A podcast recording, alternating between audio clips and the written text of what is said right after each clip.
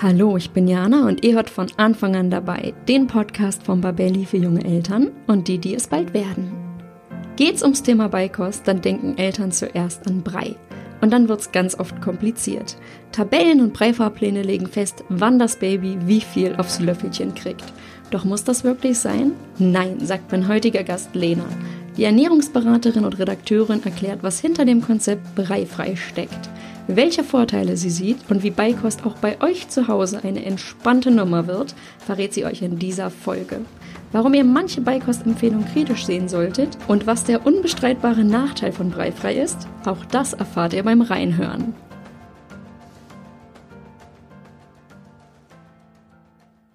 Hallo liebe Lena, ich freue mich, dass du heute da bist im Podcast. Hallo, ich freue mich auch hier zu sein. Wir reden heute über ein Thema, ich kann mich da noch total gut dran erinnern, obwohl es bei uns zu Hause jetzt schon eine Weile her ist. Es geht nämlich ums Thema Beikost. Und zwar um Beikost ohne Brei. Und du sagst, ja, das geht. Beziehungsweise ihr, denn bevor du dich jetzt gleich vorstellst, muss ich nochmal kurz sagen, eigentlich wollten wir das Interview heute zu dritt führen mit deiner Partnerin Anina. Die hat aber leider ein krankes Kind zu Hause und deswegen reden wir heute zu zweit über das Thema Beikost. Also, ich würde sagen, zu Beginn stellst du dich gleich kurz vor. Wer bist du, was machst du und warum reden wir heute überhaupt über die breifreie Beikost? Ja klar, sehr gern. Ich bin Lena vom Blog www.breifreibaby.de und ich bin eben nur ein Teil, wie du eben schon gesagt hast, kann meine Partnerin Anina heute leider nicht dabei sein. Wir haben vor knapp 4 Jahren den Blog Breifreibaby gegründet, weil wir eben den werdenden Eltern und Neueltern zeigen wollen, wie einfach gesunde Ernährung für Kinder sein kann und wie einfach es sein kann, fernab von klassischen Beikost- und Brei-Fahrplänen das Essen einfach als Familientätigkeit zu gestalten, und das Kind als kompetentes Baby und Kind anzusehen. Und wir haben gemerkt, dass es da sehr, sehr, sehr viele Fragen gibt und sehr viele Unsicherheiten. Und aus dem Grund haben wir den Blog gestartet. Das war damals ja natürlich schon auch ein bisschen mit dem Hintergrund, dass wir möglichst viele Eltern erreichen wollen. Und das ist uns auch sehr schnell gelungen. Und jetzt ist der Blog tatsächlich sehr, sehr groß. Wir haben einen Online-Kurs, wir haben eigene E-Books und wir haben auch gedruckte Bücher beim Gräfe und Unser Verlag und sind tatsächlich, glaube ich, schon in Deutschland auch sehr bekannt für das Thema Breifrei und Baby-led Weaning. Ja, das kann ich bestätigen, weil ich habe damals mich dann auch irgendwann, als mein Baby so, kurz ums halbe Jahr rum war, habe ich mich dann auch angefangen, mal mit Beikost zu beschäftigen und bin dann auch, als es dann um Breifrei ging, total schnell auf euch gestoßen. Also ich glaube auch, ihr mit Rezepten und mit ganz vielen Anregungen, wie man das Thema gestalten kann, seid ihr auf jeden Fall ja sehr bekannt und vor allem deswegen auch gerne heute meine Podcast erste Wahl gewesen tatsächlich. Ich freue mich auch riesig, dass es geklappt hat jetzt. Und ich auch.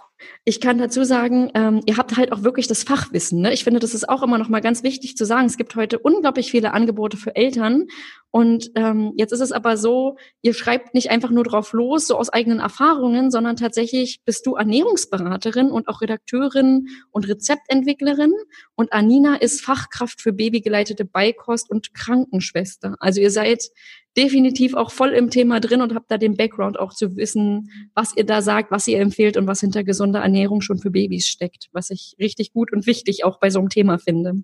Danke, ja, genau so ist es. Also natürlich kann man schon auch aus der Erfahrung viel mitgeben, wenn es darum geht, die Eltern so ein bisschen zu beruhigen und zu sagen, ja, mir geht es ganz genauso wie dir, du darfst dir auch mal Sorgen machen. Aber es ist natürlich eben auch wichtig, dass man den theoretischen Hintergrund hat und gerade eben als Fachkraft für babygeleitete Beikost oder eben auch als Ernährungsberaterin hat man eben auch das Wissen zu den konkreten Lebensmitteln. Und wir kriegen doch auch immerhin sehr, sehr viele Anfragen. Gerade heute habe ich eine E-Mail bekommen, heute Morgen, dass eben es wäre ja absolut nicht in Ordnung, dem Kind unter 1 Jahr Nüsse zu geben. Es wäre hochallergen, es wäre absolut verboten. Und da kann ich eben auch aus fachlicher Sicht sagen, nein, das ist nicht so. Denn also selbst wenn ich keine Ernährungsberaterin wäre, ich informiere mich wöchentlich auf allen großen Seiten von der Deutschen Gesellschaft für Ernährung, WHO, UNICEF, aber auch auf UGB und in anderen Fachbüchern rund um das Thema Ernährung und weiß einfach, dass mein Wissen da sehr, sehr groß ist und das, was ich nicht weiß,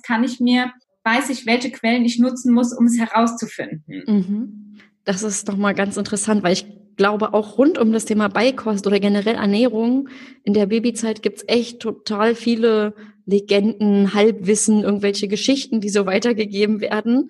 Und da jemand zu haben, der das fachlich einordnet, ist, glaube ich, echt hilfreich. Ja?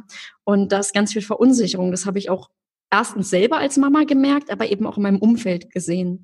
Und ich finde, und damit sind wir auch schon mittendrin irgendwie im ersten Thema oder in der ersten Frage, weil wenn sich junge Eltern mit Beikost beschäftigen, dann geht's, du hast es gerade selber auch schon erwähnt, um Tabellen, um Rezepte, um ganz genaue Vorgaben, um Wochenpläne, die ganz oft dann auch mit dem Abstillen irgendwie so zusammen gekoppelt sind. Und ihr sagt eben, Anina und du, dass es eine Alternative gibt. Und das ist Baby-led Weaning oder auch Breifrei. Den Begriff haben wir jetzt schon ein paar Mal gehört. Und auch wenn jetzt Breifrei ein Begriff ist, der ist schon ordentlich spoilert, kannst du unseren Zuhörerinnen bitte einmal erklären, was jetzt dahinter steckt? Ja, klar, sehr gern. Und zwar bedeutet Baby-led Weaning, dass das Baby sich selbst abstillt, nach seinem eigenen Zeitplan sozusagen. Das Baby entscheidet, wann und wie häufig es noch stillen möchte und wie viel von den Mahlzeiten es zu sich nimmt. Also es gibt keine Grammanzahl, keine Menge oder keine Lebensmittel, die zu einem bestimmten Zeitpunkt eingeführt werden müssen. Vielmehr ist es so, dass im ersten Lebensjahr tatsächlich Milch die Hauptnahrung bleibt und natürlich auch die Beikost eingeführt werden soll, aber ohne den Zwang oder den Druck, der häufig bei Beikostplänen besteht. Und dieses Baby-led Weaning bedeutet im Prinzip, das Baby isst selbst. Das Baby wird nicht gefüttert, sondern es isst selbst und entscheidet selbst, wie viel, wie lange es isst, wie lange es ein Lebensmittel einspeicheln möchte, wann es schlucken möchte. Und wir haben das ins Deutsche so ein bisschen mit Breifrei übersetzt, was einfach bedeutet, dass kein klassischer Brei gefüttert wird. Aber das Baby darf natürlich auch selbst Brei mit den Händen essen, wenn es das möchte. Also es schließt jetzt breiige Konsistenzen wie Grießbrei nicht aus.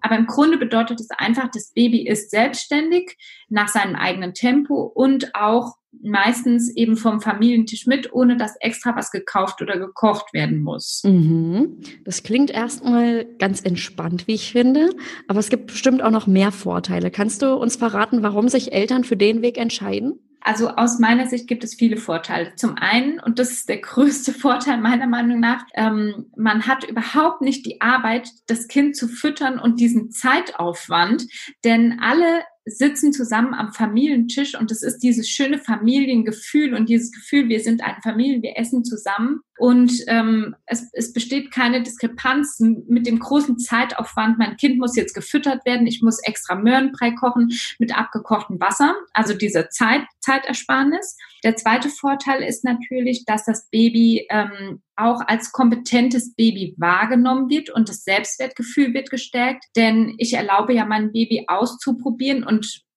versuche zum Beispiel nicht seine Hände festzuhalten, wenn es mir in den Breilöffel greifen will.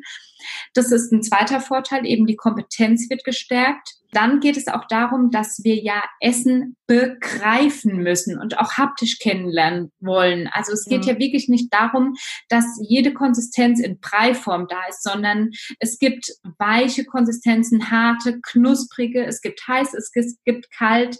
Und das Baby begreift zum einen mit den Händen, aber auch dann später selbst mit dem Mund und natürlich wird auch die Mundmotorik geschult, denn ein Baby, das selbstständig ganz schon seine Kauleisten, seine Lippen, seinen Mund, seine Zunge einsetzt, ist natürlich etwas mundfertiger, sage ich mal, hat mehr Fertigkeiten, was sich auch positiv auf die Sprachentwicklung auswirkt. Mhm. Das waren viele Vorteile. Also ich fand das, ja. Ich habe gerade so mit dem Kopf mitgegangen und habe mich zurückgeerinnert und dachte mir, also ich weiß noch, dass es manchmal sehr, sehr schmutzig bei uns dann aussah, einfach weil, wenn man so ein Baby selbst entdecken lässt, dann wird auch viel gepanscht und wirklich experimentiert und entdeckt. Aber ich fand das total schön und habe das auch immer sehr genossen, ehrlich gesagt, dass ich mein Baby nicht füttern musste. Also dieses mich hinsetzen, was vorher kochen, Brei fertig machen und dann noch diese Wochenpläne. Ich fand das als Mutter total abschreckend. Jetzt weiß ich nicht, ob das ein bisschen mit meiner Faulheit zu tun hat oder was das genau war, aber ich fand das einfach die Vorstellung, dass mein Baby ganz unkompliziert am Familienessen einfach mitmacht und ich dann sowieso für uns alle einfach was Gesundes koche, fand ich total verlockend, ja. Und dann war es aber so, dann kam mein Freundes- und Bekanntenkreis oder vor allem auch die Familie und dann haben die das gesehen, was ich da so mache und wie es danach aussieht. Und dann kam eben auch ganz viel Skepsis, so im Sinne von, was macht ihr denn da? Und ein Baby braucht doch Brei und das kann doch nicht gut sein und hier selber und wie lange willst du denn überhaupt noch stillen und um Gottes Willen. Und ich kann mir vorstellen, dass Anina und du, dass ihr ganz häufig mit solchen Mythen oder irgendwelchen Legenden, was du auch schon erzählt hattest, konfrontiert seid. Gibt's da Sachen, mit denen ihr oder die ihr immer wieder zu hören bekommt und was ist überhaupt an denen dran? Ja, also zu 100% ist es so. Wir kriegen sehr viele Nachrichten und wir haben ja auch eine große Facebook-Gruppe zu dem Thema. Da teilen uns viele, es sind vor allem Mütter, die in dieser Gruppe sind, mit, dass eben die Schwiegermutter oder die eigene Mutter oder manchmal sogar der Partner damit einfach nicht einverstanden ist. Das ist natürlich immer schwierig, wenn man noch nie was davon gehört hat und sich das einfach nicht vorstellen kann. Und dann kommt eben dazu, dass viele Leute, wenn es ums Kind geht, so einen großen Sicherheitsaspekt sich wünschen. Mhm. Und durch so Breifahrpläne, die eben zuerst kommt A, dann kommt B, dann kommt C, das vermittelt vielen Sicherheit. Deshalb kann ich das auch verstehen. Aber das wichtigste Argument, was ich da einfach sagen muss, und das ist, das eben so, es ist dein Kind und es ist deine Entscheidung. Natürlich sollte die mit deinem Partner mitgetragen werden, aber die Schwiegermutter oder die Mutter hat absolut gar nichts zu sagen, denn es ist nicht ihr Baby. Sie konnte bei ihrem eigenen Baby, also dann die Mutter oder der Vater in dem Fall, ja auch machen, wie sie wollte. Also wir müssen uns davon lösen, anderen Leuten alles recht machen zu wollen oder einen Gefallen tun zu wollen, weil wir informieren uns. Und was der wichtigste Punkt ist, die Wissenschaft und alles entwickelt sich weiter. Als ich damals vor 33 Jahren Kind war, ich weiß gar nicht, ob meine Mutter hat mir wahrscheinlich auch öfter mal Brei gefüttert. Aber ganz, ganz viele Erkenntnisse, die wir heute haben, hatten wir damals einfach noch nicht. Mhm. Und ich finde, dass in diesem ganzen Brei-Fahrplan viele der neuen wissenschaftlichen Erkenntnisse leider überhaupt noch nicht mit eingeflossen sind. Nämlich Fakt ist, dass die meisten Brei-Fahrpläne schon ab dem vollendeten 4. Monat, also ab dem 5. Monat Brei empfehlen und das tun auch die Ärzte. Mhm. Fakt ist aber, dass der Darm des Babys da noch nicht reif ist und wir wissen, dass es heute sehr, sehr viele Krankheiten oder fast alle Krankheiten ihren Ursprung in unserem Verdauungssystem und im Darm nehmen, also auch eine einfache Erkältung. Und deshalb denke ich, das Wichtigste ist doch, dass das Baby und somit sein Darm bereit ist für die Beikost. Ja. Und ich glaube, also da muss ich auch ganz ehrlich sein und ganz direkt sein. Als Eltern hat man sich die Möglichkeit, sich selbst zu informieren und dementsprechend zu entscheiden. Und da hat kein anderer reinzureden. Mhm. Das heißt, du sagst, seid da selbstbewusst und ich finde auch zu sagen, oder ganz klar zu sagen, wir haben uns damit beschäftigt, ja, und wir haben hier irgendwie, das ist jetzt keine fixe Idee, die wir mal lustig haben, sondern da sind eben, das ist der Stand der Wissenschaft oder für uns ist das der richtige Weg auch, weil es ist ja manchmal auch so, nicht jedes Baby mag Brei, das heißt, manche Eltern versuchen das mit Brei, dann dreht das Baby immer wieder den Kopf weg und ich kann da jeden verstehen, der sich das und sein Baby auch nicht so antun möchte, ne? Mhm. Weil ich habe das auch manchmal gesehen und ich fand das sehr unangenehm, dazu zu schauen, wie eben Mütter verzweifelt versuchen, diesem Baby jetzt irgendwie da Portion X reinzuquälen, weil sie der Meinung sind oder weil ihnen das auch vom Kinderarzt zum Teil so gesagt wird, ja, dass das der richtige Weg sei. Und du sagst also, seid da selbstbewusst und geht euren Weg, guckt auf euer Baby. Absolut. Also ich sage auch auf keinen Fall, dass Brei schlecht ist, das gar nicht. Ich sage, dass so festgelegte Breifahrpläne, die mit irgendwelchen Mengen aufkommen und mit genau vorab festgelegten Zutaten, dass die meines Erachtens nach nicht mehr aktuell sind. Ja. Aber ich habe überhaupt nichts dagegen, wenn jemand bedürfnisorientiert seinem Baby Brei füttern möchte. Mhm. Es muss aber halt nicht 5-mal hintereinander der gleiche Möhrenbrei zum Mittag sein. Das ist aus Ernährungssicht meiner Meinung nach einfach nicht nötig. Das ist überholt. Also das war früher wahrscheinlich mal irgendwie die Ansicht und da ist es ja Gott sei Dank so, wir lernen alle dazu, es gibt neue Erkenntnisse und da dann auch ruhig mal eine deutlich der, Schwiegermutter zu sagen, was man davon hält oder wie, dass man sich da eigentlich keine Einmischung wünscht, sondern das einfach so macht, ist dann wahrscheinlich echt gesund. Aber wenn du sagst, ihr kriegt da viele Nachrichten, ich weiß, dass es ein Riesenthema tatsächlich ist vor allem für die Mütter. Und ich glaube, das ist so ein weiterer Druckpunkt, dass man das man hat schon viel Gegenwind, glaube ich, als Mutter generell häufig. Und gerade wenn man zum Beispiel sein Kind bedürfnisorientiert erzieht oder da haben sich so viele Sachen geändert und gerade zwischen den Jüngeren und Älteren gibt es da eben viele Reibungspunkte. Und ich glaube, da wünschen sich viele einfach Hilfe und brauchen vielleicht auch diese Motivation, dass man sagt, hey, mach dich davon frei. Und da sind, glaube ich, auch wieder die Erfahrungswerte gut, was wir am Anfang hatten, wenn andere Mütter sagen, ich habe das so gemacht und meinem Kind geht's super, ja. Mhm. Und das ist, glaube ich, auch immer nochmal wichtig, so von wegen, wir machen hier keine verrückten Experimente, sondern wirklich haben uns da einen Kopf gemacht. Aber schön ist es natürlich, wenn alle das mittragen. Ja, genau. Und ein wichtiger Punkt, den ich vielleicht noch ergänzen kann, zumindest geht es mir so, ganz egal welches Thema, ob das jetzt breifrei ist oder ob ich mich über eine politische Situation informiere oder ob ich Sport mache.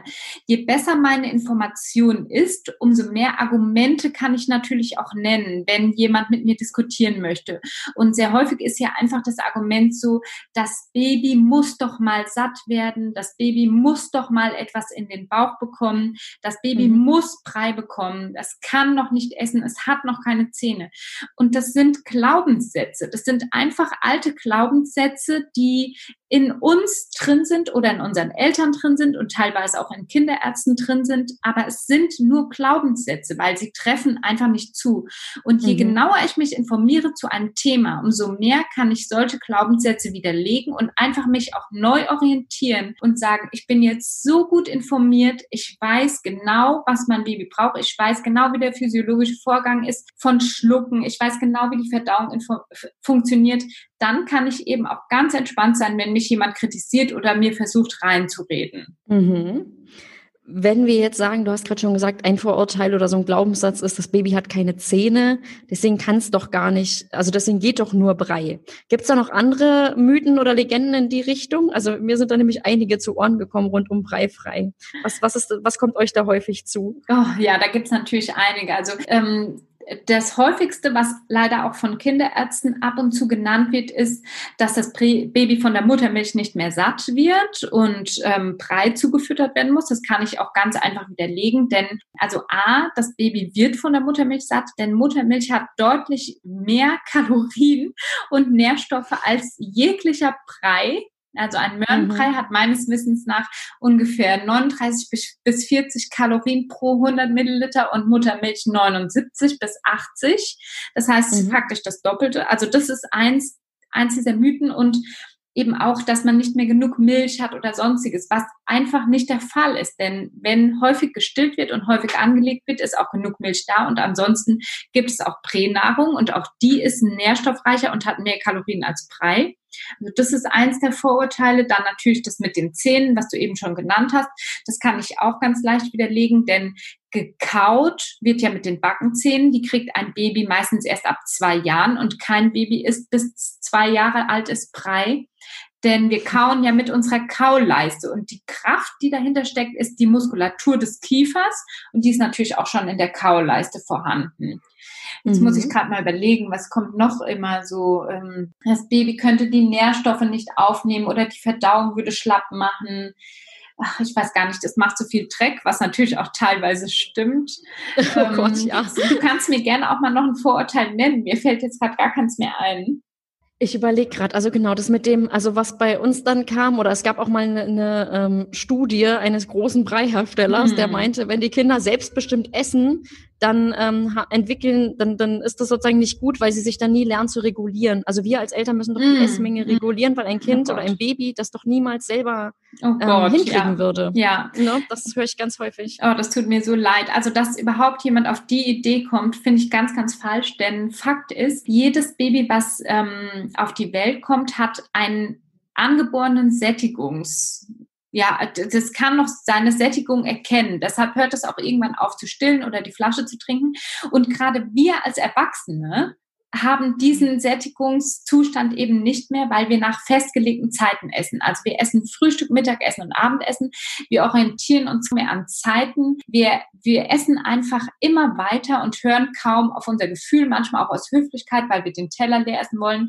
Und es gibt tatsächlich sehr, sehr viele Studien, die belegen, dass gerade so ein ja, an Beeinflussung im Bereich Essen in der Kindheit vor allem zu Übergewicht führt. Also, dass gerade zum Beispiel eine Regulierung oder man muss den Teller leer essen oder sonstiges, dass das eben die Essstörungen hervorruft. Deshalb finde ich das ganz verrückt. Und ein Baby, was nicht mehr essen will, hört einfach auf. Und ein Baby, was viel isst, und das kommt auch häufig vor, dass Babys für unser Gefühl sehr viel essen. Da unterschätzen vielleicht die Leute, wie viel Kalorien Babys oft schon verbrauchen und dass sie den ganzen Tag wuselig unterwegs sind, während wir den lieben langen Tag auf einem Stuhl sitzen und im Ruhezustand eben kaum Kalorien verbrauchen. Das kann ich bestätigen. Also mein Baby hat ganz lange gerne noch Milch getrunken und dann ganz langsam so im ersten, zum zweiten Lebensjahr die Essmengen erhöht. Aber ich habe mir nie Sorgen gemacht, dass es zu wenig ist. Ich war eher immer wieder überrascht, wie viel dann doch in so einen kleinen Magen reingeht. Aber dem ging es damit super. Und ich fand das sehr, sehr entspannt, das Thema Essen. Und das ist auch bis heute bei uns tatsächlich glücklicherweise total entspannt. Also ich würde auch, wenn ich mal, ich würde es wieder sozusagen so machen und empfehle es auch aus vollem Herzen anderen Eltern. Also ich erzähle es jetzt nicht jedem, aber irgendwie wenn Leute sagen, boah, Brei ist irgendwie kompliziert oder ich habe das Gefühl, mein Baby will das nicht oder ich finde es anstrengend, würde ich immer sagen, guck doch mal, vielleicht das ist eine gute Alternative für euch. Und ich kenne auch viele Eltern, die machen so eine Art Mischform. Ne? Das heißt, die füttern auch mal Brei, aber die geben dem Baby dann auch eine Nudel und dann kannst du es selber entdecken. Das ist so ein Mix. Ich glaube, da kann jeder so ein bisschen seinen eigenen Weg, wie du schon meintest, auch finden. Aber diese Klischees machen es, glaube ich, echt total schwer. Und natürlich gibt es auch ein wirtschaftliches Interesse, muss man ganz ehrlich sagen, dass gesagt wird, Babys brauchen Brei. Ja, und es gibt tatsächlich leider insgesamt sehr, sehr wenige Studien zum Thema Beikost. Sowohl zum Thema Brei als auch zum Thema Breifrei gibt es bisher wenige Studien. Und die, die es gibt, wurden natürlich häufig finanziert von den Breiherstellern. Das muss man einfach immer so ein bisschen im Hinterkopf behalten. Jetzt ist die Frage, jetzt haben wir schon über Klischees gesprochen und Sachen, die nicht stimmen. Und ich finde, das klingt jetzt, wäre ich hier Zuhörerin, wo ich denke, ach, das klingt alles sehr entspannt. Gibt es denn aber auch begründete Sorgen oder wirkliche Nachteile bei Breifrei oder Fälle, wo man sagt, da muss man auf jeden Fall nochmal gucken oder sollte sich mit irgendwem abstimmen und kann nicht einfach so loslegen? Also der einzige Nachteil ist meiner Meinung nach, dass es häufig Sauerei macht. Also es macht mehr Sauerei als Brei. Das ist definitiv der Fall. Aber auch das ist eben schnell beseitigt und ansonsten gibt es meiner Meinung nach keine Nachteile und auch das, was du eben erwähnt hast, es gibt keine Hinderungsmöglichkeit. Also Fakt ist, man kann natürlich erst mit Breifrei oder generell mit der Beikost, auch mit Brei, erst anfangen, wenn das Baby beikostreif ist. Das wird natürlich von einigen vielleicht nicht ganz beachtet, weshalb es dann natürlich zu Schwierigkeiten kommt. Und man sollte sich gut informiert sein. Man sollte einen Erste-Hilfe-Kurs für Babys machen, um Sicherheit zu erlangen, sodass man eben genau weiß, wie kann ich reagieren, wenn mein Baby sich mal verschluckt oder generell natürlich, wenn es können ja viele Sachen im Haushalt mit Baby passieren, wenn es eine Wunde hat oder ähnliches. Aber es gibt keinen Hinderungsgrund, mit Breifrei zu beginnen oder keinen Nachteil. Okay, das ist schon mal klar und deutlich. Und jetzt hast du gerade gesagt, Beikostreife ist eine wichtige Voraussetzung, egal ob ich jetzt Brei füttere oder Brei frei mache oder auch eine Mischform. Wie erkenne ich denn, dass mein Kind beikostreif ist? Das ist ganz einfach. Es gibt 3 Beikostreifezeichen. Und zwar sind die, das Baby kann mit leichter Unterstützung im unteren Rückenbereich sitzen. Das heißt, es muss sich noch nicht komplett alleine in den Sitz bringen können, aber es muss gerade sitzen können, wenn ich es im unteren Rückenbereich stütze. Denn nur wenn die Luftröhre und die Speiseröhre in gerader Linie sind, kann ich überhaupt Essen schlucken. Das ist also ganz, ganz wichtig. Und da muss mein Baby dann auch zu Beginn auf meinem Schoß sitzen. Also das Baby darf nicht in der Babyschale gefüttert werden oder da selbst essen. Und das Baby darf auch nicht in den Hochstuhl, der ausgepolstert wird. Das Baby darf erst in den Hochstuhl, wenn es sich selbstständig in den Sitz bringen kann. Das Sitzen ist das erste Reifezeichen. Das zweite Reifezeichen ist, der Zungenstreckreflex ist entweder vollständig verschwunden oder sehr, sehr stark abgeschwächt. Denn der Zungenstreckreflex ist der natürliche Schutz des Babys gegen Verschlucken. Und das bedeutet einfach, dass es nicht mehr alles mit der Zunge nach draußen schiebt. Das bemerkt man zum Beispiel sehr häufig, wenn man schon im 4. oder 5. Monat mit Brei anfängt, dass das Baby ganz viel Brei am Anfang wieder nach draußen schiebt. dann hat es den Zungenstreckreflex noch nicht verloren. Und das dritte Reifezeichen ist, dass das Baby selbstständig, also die Hand-Mund-Augen-Koordination kann, also selbstständig nach Essen greifen kann und zum Mund führen kann. Und alle drei Reifezeichen müssen erfüllt sein. Nicht nur eins oder zwei, sondern alle drei. Und erst dann darf mit der Beikost begonnen werden. Und Hintergrund ist dieser, die Natur hat das so vorgesehen. Erst wenn die drei Reifezeichen vorhanden sind, ist das Baby auch, ich sag mal, innerlich, also von dem Schluckvorgang, sowohl von seinem Darm als auch vom Magen, als auch vom kompletten Mikrobiom, überhaupt bereit, Nahrung, andere Nahrung als Muttermilch oder Pränahrung aufzunehmen und zu verstoffwechseln. Das heißt, wenn ich jetzt, es gibt ja diese Empfehlung und angeblich, oder ich habe mal gelesen, es sei so, dass Allergien vorgebeugt werde, wenn man sehr früh mit der Beikost beginnt. Wenn ich jetzt aber mein 4-monatiges Baby hinsetze und Brei reinfütter und es wird alles rausgeschoben, dann ist das ein eindeutiges Zeichen, dass das viel zu früh ist. Ja, das heißt, alle drei Zeichen, das war, dass das Baby relativ selbstständig sitzt, dass der Zungenstreckreflex hieß das. Genau. Dass der verschwunden ist oder zumindest fast vollständig verschwunden ist. Und das dritte war, kannst du mir da nochmal helfen? Das war die Hand-Mund-Augen-Koordination, dass es selbstständig nach Essen greifen kann. Und also ich kenne kein einziges Baby, was mit 4 Monaten beikostreif war. Also, oder ist. Also das mit 4 Monaten ist meines Erachtens nach 1 von 1 Million vielleicht. Zum Beispiel Aninas jüngere Tochter, die war sehr, sehr agil schon, die konnte sich schon mit 6 Monaten selbstständig hinsetzen. Aber selbst die war vielleicht mit 5,5 oder knapp 6 Monaten erst beikostreif. Und es gibt auch gar keinen Grund, schon früher anzufangen, so wie ich das vorhin gesagt habe. Also der Grund ist ja, dass die Gläschenhersteller so viele Gläschen wie möglich verkaufen wollen und nicht, dass die Muttermilch oder Pränahrung nicht mehr satt macht und nicht mehr ausreicht, denn das tut sie. Ja, ich glaube auch eigentlich, wenn ein Baby nicht mehr satt werden würde, würden wir es ja merken. Also das Baby wäre irgendwie quengelig und nicht gut drauf, weil es wird nicht mehr satt. Und irgendwie würde ja dann auch die Gewichtentwicklung sich nicht positiv. Also solange es, oder? Ja, solange das Baby Zugang zu Muttermilch oder Pränahrung hat, wird es satt. Ja, das finde ich übrigens nochmal ganz, ganz wichtig. Das ist nämlich auch eine Frage. Wir haben jetzt ganz oft über Stillen gesprochen, also dass Breifrei eigentlich ein logischer nächster Schritt für Stillkinder ist. Aber Breifrei kommt auch für Kinder, Babys in Frage, die mit Fläschchen oder Babynahrung gestartet sind? Selbstverständlich, auf jeden Fall. Okay. Also es kann ja nicht oder will nicht jede Mama stillen, was auch voll in Ordnung ist.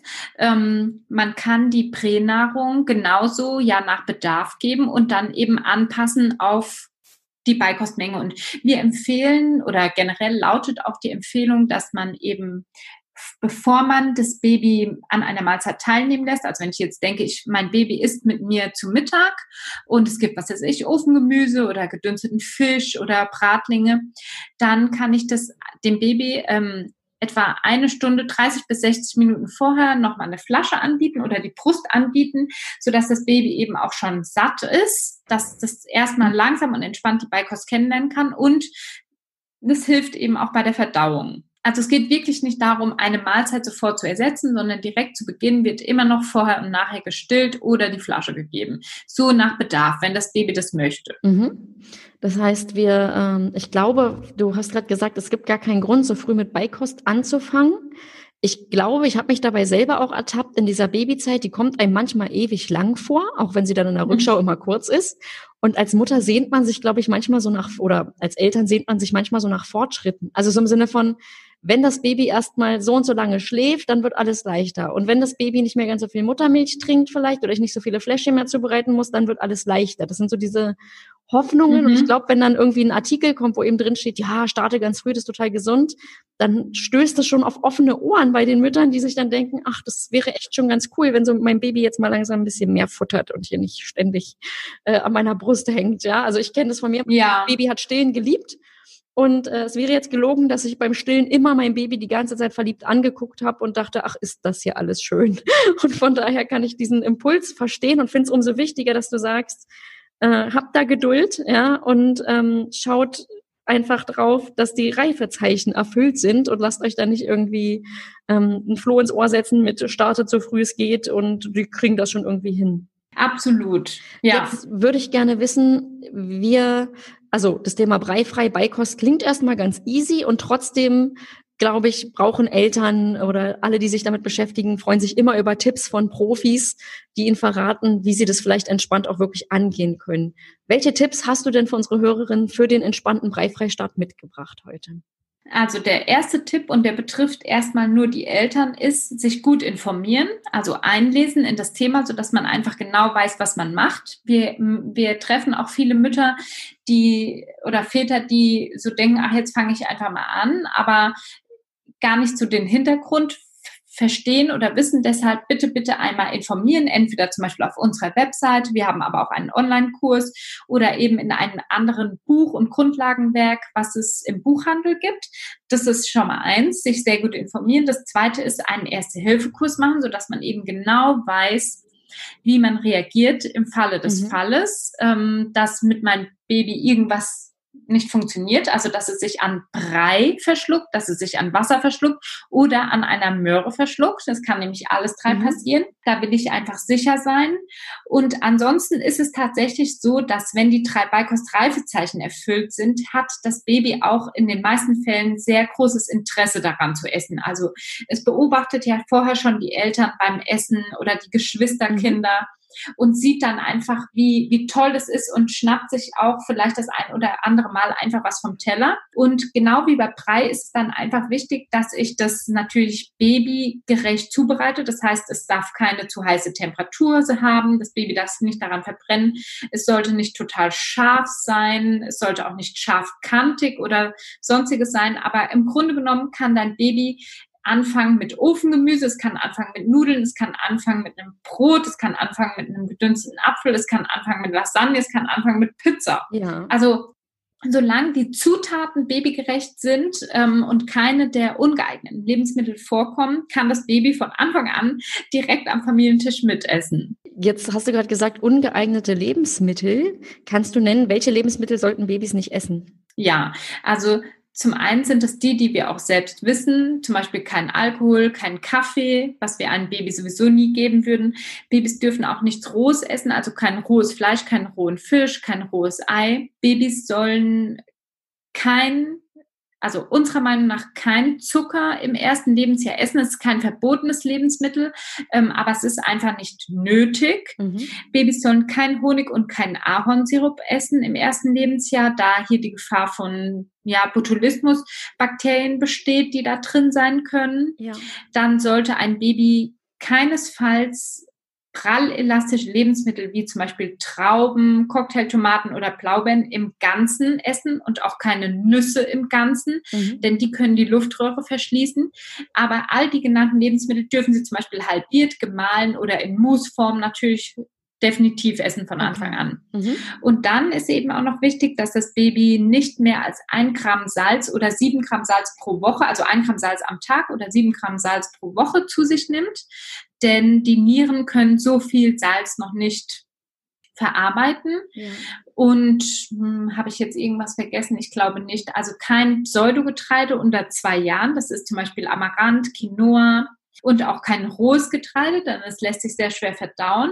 Und Babys sollen unserer Meinung nach auch kein Fastfood und keine Wurst essen, weil das immer sehr, sehr hochverarbeitete Lebensmittel sind, die einfach nicht gut sind. Natürlich ist es so, wenn jetzt man unterwegs und das Baby isst eine Pommes, da wird gar nichts passieren, aber es sollte kein alltägliches Lebensmittel sein, was häufig angeboten wird. Ja. Und diese Liste, das kann man sich natürlich jetzt alles gar nicht so schnell merken, aber wir haben dazu zum Beispiel auch einen ausführlichen Blogbeitrag und auch eine kostenlose Liste zum Download auf unserem Blog.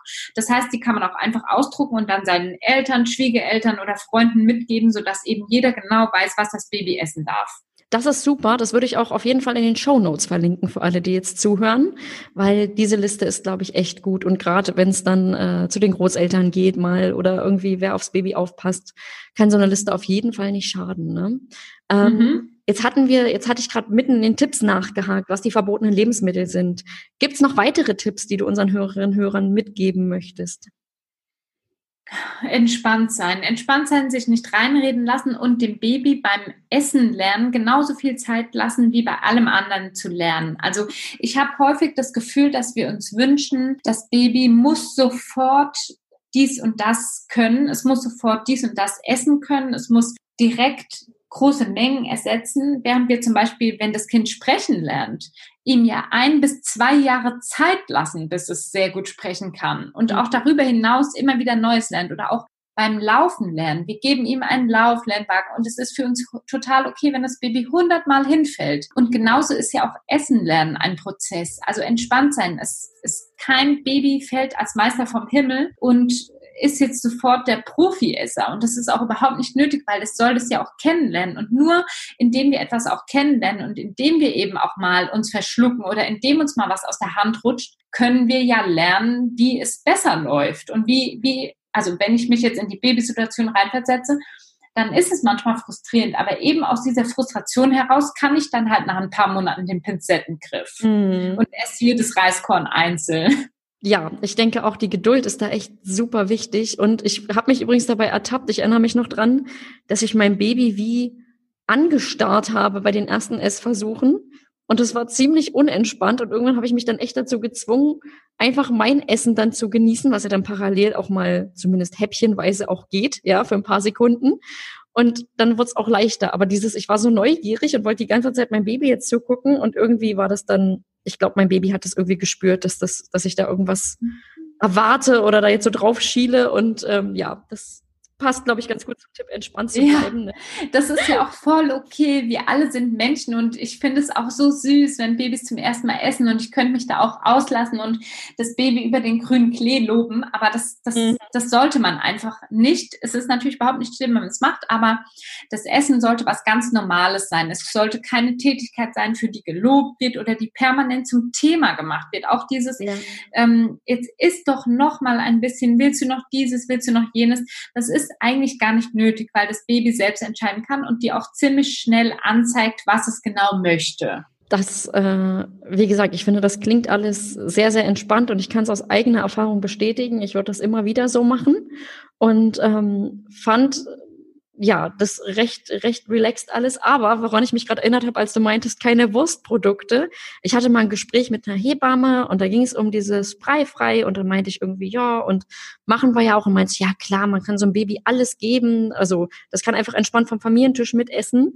Und dann meinte ich, gestern gab es bei uns Nudeln mit Würstchen. Und sie ist ja fast in Ohnmacht gefallen und wohne ich in Berlin-Friedrichshain, wo sowieso Würstchen schon immer so ein Reizthema sind. Und sie meinte, oh Gott, ihr habt dem Baby Würstchen gegeben. Seid ihr denn verrückt geworden? Und dann wurde ganz schnell aus diesem, ihr könnt dem Baby alles geben, so, okay, also wenn du Würstchen isst, dann natürlich nicht alles. Dann musst du da nochmal genauer gucken. Und dann fühlte ich mich etwas so ertappt und hatte dann ein schlechtes Gewissen. Aber ich glaube, wie du gerade meintest, wenn es einmal eine Pommes ist, kein Baby kommt davon um. Das ist nicht schlimm. Man sollte aber darauf aufpassen, dass man jetzt nicht ständig irgendwie, weil es so herrlich unkompliziert ist, zum Fastfood greift. Ich glaube aber, das machen die meisten Eltern sowieso nicht. Ja. Also wir alle sind ja Menschen. Und es geht ja auch nicht darum, einen Preis zu gewinnen oder die beste Mama oder der beste Papa zu werden, sondern es geht einfach darum, ich muss so ein bisschen wissen, was sind gesunde Lebensmittel und oft hat man ja auch die Sorge, dass das Baby gewisse Nährstoffe zu wenig bekommt und Wurst hat meines Erachtens nach und auch wissenschaftlich gesehen keine Nährstoffe, die ein Kind braucht. Und solange ich mir eben ganz, ganz sicher bin, wie die wichtigen Nährstoffe in die Lebensmittel integriert werden können oder in meine Mahlzeiten integriert werden können, ist alles okay. Dann ist wirklich kein Problem, wenn das Kind mal ein Würstchen beißt. Ich persönlich würde meinem Kind unter einem Jahr definitiv keine Wurst anbieten, weil ich es aus gar keinen Gründen notwendig finde. Aber wenn das Kind jetzt meinen Großeltern wäre oder bei Freunden und schnappt sich eins, würde ich jetzt ihm auch nicht mit Gewalt aus der Hand reißen. Also es ist einfach immer ein bisschen so eine Abwägungssache, zum Beispiel auch, wenn das zweite Kind kommt, dann will das, und das erste ist eben schon Eis und das zweite darf nie lecken, dann ist es natürlich auch sehr, sehr schwierig. Ja, ich kenne das aus dem Umfeld. Da ist genau dieses Thema, so beim ersten hat man drauf geachtet, im ersten Jahr zuckerfrei und ganz gut. Und dann hat man eben ein Kleinkind, was im Sommer am liebsten täglich Eis isst, ja. Und natürlich darf dann auch das Baby ab und an mal schlecken. Wobei auch da gibt's ja gesunde Alternativen. Ja. Also auch da kann ich ja mit Eis, ist ja nicht per se schlecht, sondern kann ich ja auch gucken, dass ich zu einer guten Alternative greife und jetzt nicht, weiß ich nicht, zu irgendeinem Fastfood-Riesen gehe und dann Eis kaufe. So. Also deswegen, ich glaube auch, entspannt bleiben ist echt ein wichtiger Tipp. Und gerade heutzutage machen sich Eltern so unglaublich viel Druck, und da eine Möglichkeit zu haben, eine Alternative, die ein bisschen relaxter vielleicht ist, ist, glaube ich, echt wohltuend. Oder für mich war es zumindest wohltuend, weil ich finde sowieso, dass das Leben mit Baby plötzlich unglaublich viele Veränderungen hat, und diese Strukturen sind mir unglaublich schwer gefallen, und da war ich einfach froh, als ich erfahren habe, dass ich mich an diese Tabellenpläne überhaupt nicht halten muss und da nicht jetzt hier Woche für Woche irgendwie abstille und weiß ich nicht was alles. Also für mich war das gut, und vielleicht geht's ja auch einigen unserer Hörerinnen heute so oder Hörern, dass die sagen, ja, das ist vielleicht auch was für uns. So, ich würde sagen, hast du noch einen Tipp oder möchtest du unseren Zuhörerinnen zum Abschluss noch was mitgeben? Also generell könnte ich vielleicht einfach noch sagen, dass es natürlich grundsätzlich so ist, dass das Baby vom Familientisch mitessen kann, in kindgerechter Form.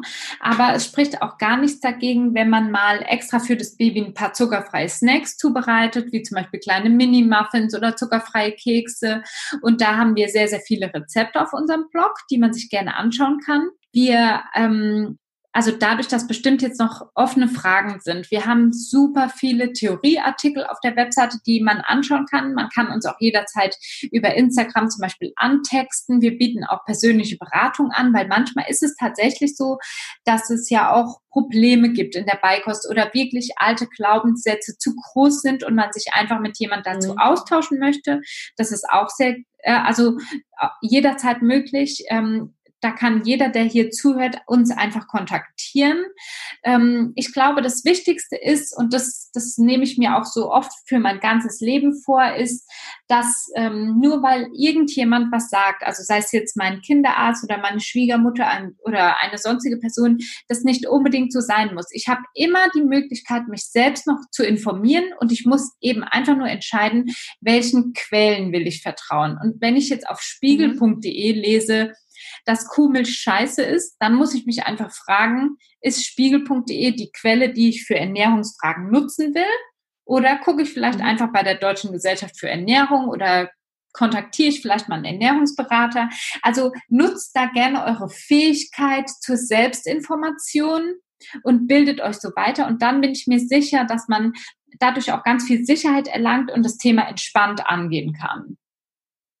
Das heißt, Wissen sorgt dafür, dass ich dann einfach, Wissen ist Macht, und ich bin dann einfach entspannter und weiß, dass meine Entscheidung einfach eine gute ist oder zweifle nicht daran, weil ich einfach informiert bin. Das trifft, ja, finde ich total interessant, weil sonst ist es ganz häufig so, dass Experten hier den Tipp geben, um Gottes Willen bloß nicht überinformieren, weil wir ja hier ganz oft nicht über so handfeste Themen wie Breifrei oder irgendwie Gesundheit sprechen, sondern auch um eigenes Elterngefühl, eigene Elternintuition. Und diesmal ist es aber bei dem Thema anders, dass man nämlich sagen kann, doch, Informationen sind hier definitiv ein Vorteil, und sich da auf einer guten Quelle schlau zu machen, ist ein guter Weg. Genau, also überinformieren ist gar nicht nötig, aber es gibt einfach 2, 3 Standardwerke, die kann man lesen. Und zu dem Thema Intuition ist es auch eben sehr interessant, denn unsere Intuition wird geprägt durch alle Erfahrungen, die wir in unserem Leben gemacht haben. Und da kommen die Glaubenssätze wieder auf.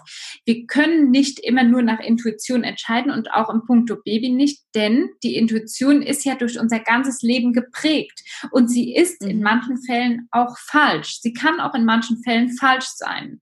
Eben, weil wir es falsch gelernt haben. Und das ist überhaupt nichts Schlimmes. Und ich meine auch eben zum Beispiel, selbst wenn man sich informiert, man kann sich auch jederzeit umentscheiden. Wenn man das Gefühl hat, Breifrei ist nicht das Richtige für mich und mein Baby, hat man jederzeit die Erlaubnis, sich auch nach 1, 2 oder 3 Wochen umzuentscheiden. Also man ist frei in seinen Entscheidungen. Ja, das ist, glaube ich, auch nochmal gut zu sagen, zu schauen, ich schaue aufs Baby, ich schaue auf mich, ich schaue auf uns als Familie und besorge mir die Informationen, die ich brauche, um dann da meinen Weg zu finden oder unseren Weg. Ja, das finde ich ist generell, was du gerade gesagt hast, fürs gesamte Leben mit Baby eigentlich was man mitnehmen kann, ja, dass wir frei in unseren Entscheidungen sind und da nicht fremdgesteuert, uns auch nicht fremdsteuern lassen sollten, sondern gucken, ja. ein wichtiger Appell auf jeden Fall. Ich kann übrigens sagen, du hast gesagt, ihr habt viele Rezepte, kann ich bestätigen. Es gibt Rezepte, die koche ich heute noch. Mein Kleiner ist jetzt 3 Viertel, die koche ich heute noch nach. Zum Beispiel die Milchreisschnitten, ja, die habe ich von euch. Die sind so toll, wenn man unterwegs ist. Ich liebe die. Also ich kann auch sagen, die Rezepte bei euch, die kenne ich auch noch seit einigen Jahren mittlerweile schon und finde die immer noch das gut. Das freut mich. Okay, die samstens weiter. Genau. Ja, ich würde sagen, also ich bin für meinen Teil durch, es sei denn, du hast noch was. Also ich lade einfach nur jeden ganz, ganz herzlich ein, unsere Webseite zu besuchen, uns auf Social Media zu folgen oder vielleicht auch unser Buch Breifrei für Babys zu kaufen. Das gibt es in jedem Buchhandel. Und ja, kontaktiert uns, wenn ihr noch Fragen habt. Wir sind offen und wir freuen uns über jeden, der Lust auf Breifrei hat. Sehr schön. Wie gesagt, ich verlinke euch in den Shownotes, dass alle, die jetzt mehr von euch haben wollen, wissen wollen, definitiv auch zu euren Angeboten kommen natürlich. Und sonst bedanke ich mich für das Interview, für die interessanten Einblicke und ja, sonst natürlich gute Besserung an die Tochter von Anina und würde mich jetzt von dir verabschieden. Danke für das Gespräch. Ich bedanke mich bei dir. Ciao. Ciao. Nach dem Gespräch halte ich dann mal Lenas wichtigen Tipp fest, der wirklich fürs ganze Elternleben gilt. Lasst euch nicht reinreden. Sich schlau machen, Entscheidungen treffen und aufs eigene Kind schauen, klingt nach einem guten Plan. Egal, ob es jetzt um Breifrei, den Kita-Start oder das Schlafen geht. Wobei ich ja zugeben muss, an einer Stelle hatte mein Umfeld in unserer breifreien Zeit recht. Die Sauerei war groß. Sogar zum Familienhund wurde mir damals geraten. Aber diesmal stimmt ja der berühmte Elternspruch wirklich, es ist nur eine Phase und die Kleinen lernen so schnell essen. Egal wie ihr das Thema Beikost jetzt angeht, viel Freude mit euren kleinen Essern wünscht euch eure Jana. Wenn euch der Podcast gefallen hat, dann abonniert ihn bei iTunes, Spotify oder wo auch immer ihr unseren Podcast hört, um keine neuen Folgen mehr zu verpassen.